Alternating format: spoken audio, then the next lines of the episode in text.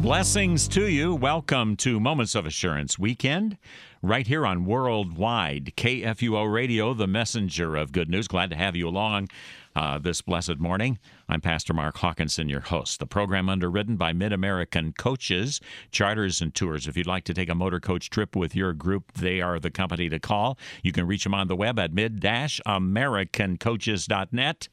Reach me at any time at mark.hawkinson, that's H A W K I N S O N, at kfuo.org. Or you can call my voicemail at 314 996 1520. Well, today, some thoughts about Jesus' parable of the sower from Mark chapter 4. Jesus said, A sower went out to sow. And as he sowed, some seed fell among the path, and the birds came and devoured it. Other seed fell on rocky ground where it didn't have much soil, and immediately it sprang up since it had no depth of soil. And when the sun rose, it was scorched, and since it had no root, it withered away. Other seed fell among thorns, and the thorns grew up and choked it, and it yielded no grain. Another seed fell into good soil, and produced grain, growing up and increasing and yielding thirtyfold, sixtyfold, and a hundredfold. And he said, He who has ears to hear, let him hear. So the sower, who in this case is God, and in other cases could be applied to preachers and teachers and others, well, they sow the word. And what happens in the first illustration? The birds devoured the seed that fell along the path. So here's a simple case of the word being rejected. Think about it. Jesus himself was rejected by many during his earthly ministry. And so here are hearers who hear, and the word has no effect. They go about their way as though that word was never sown in the first place. It fell along the way. They never noticed, they never took advantage of that word being there. And a person's ego can enter in here saying, hey, I don't need that seed. I don't need the word. I'm getting along very nicely without it. Thank you very much. Also, the devil enters in here as well, working vigorously against that precious and holy word. His goal is to rob you of it. So you lose out, and ultimately lose out regarding salvation as well. Then there is the seed that fell on the rocky ground, where it didn't have much soil. And immediately it sprang up, since it had no depth of soil. So here's what happens many people who become Christians begin their walk with the Lord really joyfully. But when tough times come, when things become really rough, when tribulations arrive on the scene of their lives, they turn away from the Lord, reasoning to themselves, How can a loving God allow these things to come to my life? So to them, a loving God and tribulations are inconsistent and even mutually exclusive. So when the car breaks down and you get influenza and your spouse discovers that they have cancer and those things occur all at once, the person reasons, God doesn't love me. So they turn away from Him. This group of people are often referred to as time believers. They believe for a while and then they fall away. Please do not ever think that when things get tough or when tribulations come, that somehow God no longer loves you. Nothing could be further from the truth. The scriptures tell you and me many are the afflictions of the righteous, that is, those of faith, people who believe in Jesus Christ as their Savior. Take Job, for example. Despite losing everything, he never lost his faith. Take the Apostle Paul. He pleaded with the Lord three times that his pesky thorn in the flesh might be removed. But the Lord's response is all he needed to hear. The Lord told him, My strength is made perfect in weakness. St. Paul even confessed, When I am weak, then I am strong. Wow, what a paradox. You have to be weak to be truly strong?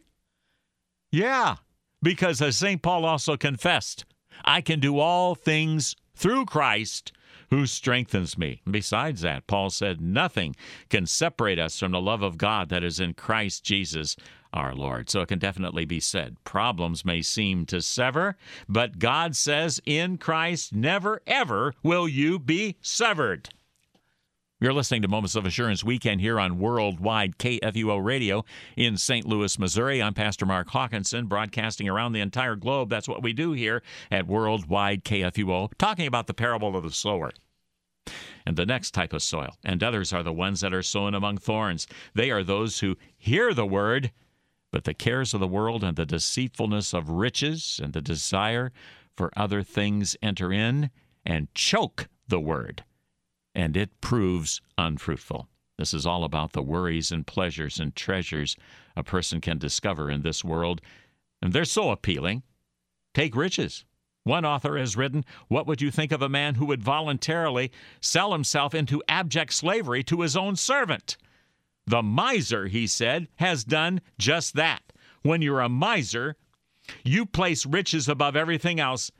You even place riches above God Himself. Wow. Riches above God? That's idolatry. You're listening to Moments of Assurance Weekend. I'll talk more about uh, this type of soil coming up next here on Worldwide KFUO. You can always reach me at mark.hawkinson at kfuo.org. Back after these messages of interest. Keep it here. Moments of Assurance is underwritten by Mid American Coaches, where tour professionals will assist you in selecting the package trip that fits your travel desires.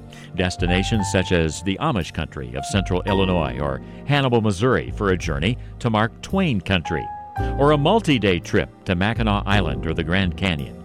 Mid American Coaches, where serving you is their privilege. 636 432 7860.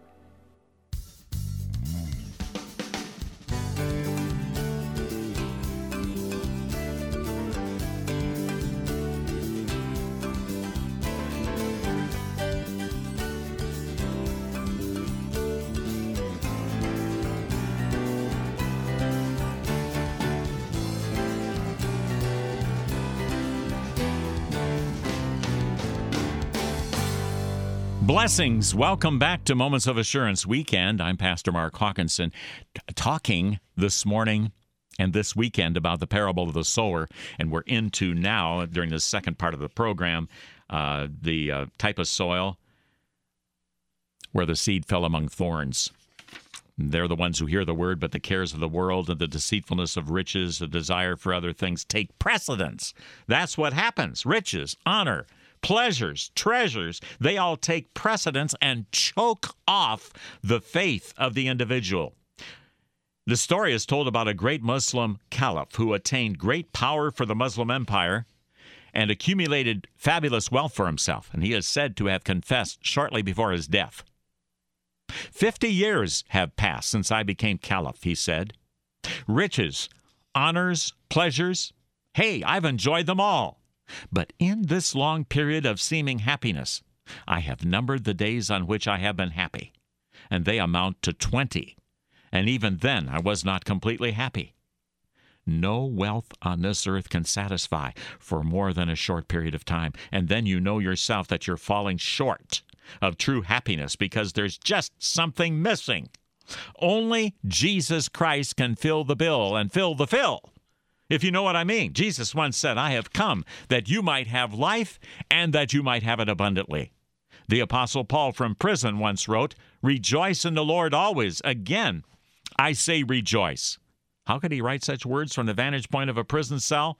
Because Christ himself provided him with the true and lasting riches he was looking for in the first place.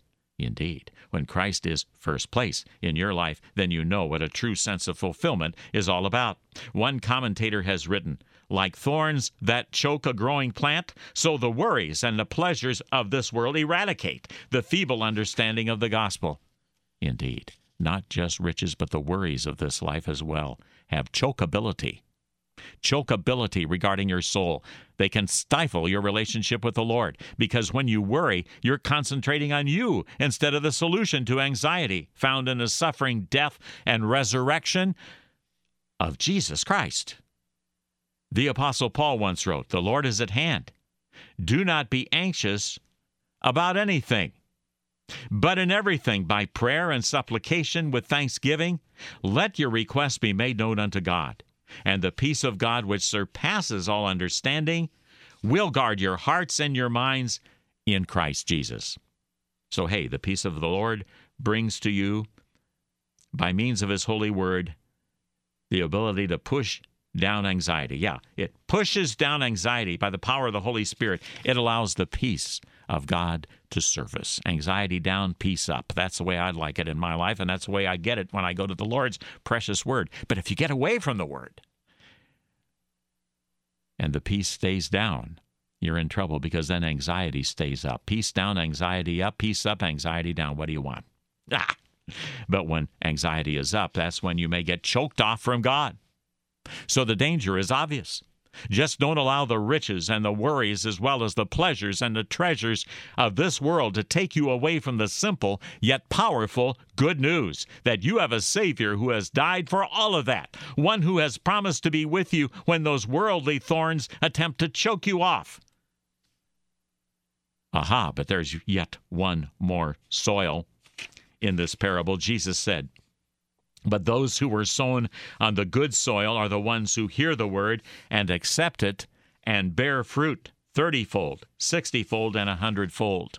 One commentator has written there are many who receive the word in good faith and produce richly in varying amounts from thirtyfold to a hundredfold. The amounts may may may uh, may vary from individual to individual, but the fact that they are producing that's across the board. Everybody produces when it comes to this kind of soil. All Christians produce fruit. Indeed, many do receive the word in good faith. That is, they do not reject it. They do not turn away from the word when temptations come, but instead receive that word with joy. Jesus said, As for those in the good soil, they are those who, hearing the word, hold it fast in an honest and good heart and bear fruit with patience. Fruit that springs up and increases. Fruit that comes from a person with a good heart, a heart that does not refuse the gifts of God, a heart of good soil. So, indeed, how does one foster a good heart? Well, one author has written during the memorable retreat of the French from Moscow, the soldiers froze to death by the hundreds, and it is said at night they gathered together such combustible material as they could find and made a fire and then gathering around as closely as possible, they lay down to sleep. And in the morning, those in the outer circles would be found dead, dead, too far away from the fire. I don't know about you. I desire to be close to the fire, close and constant contact and communion with Jesus Christ. That's what I desire. He is my Savior. He is my Lord. I don't want to stay away from Him, away from the Word. I want to stay close to Him. Draw near to God, He will draw near to you. He's a friend who sticks closer than a brother, and I might add, any other as well. Join me for the regular Moments of Assurance over the noontime hour weekdays.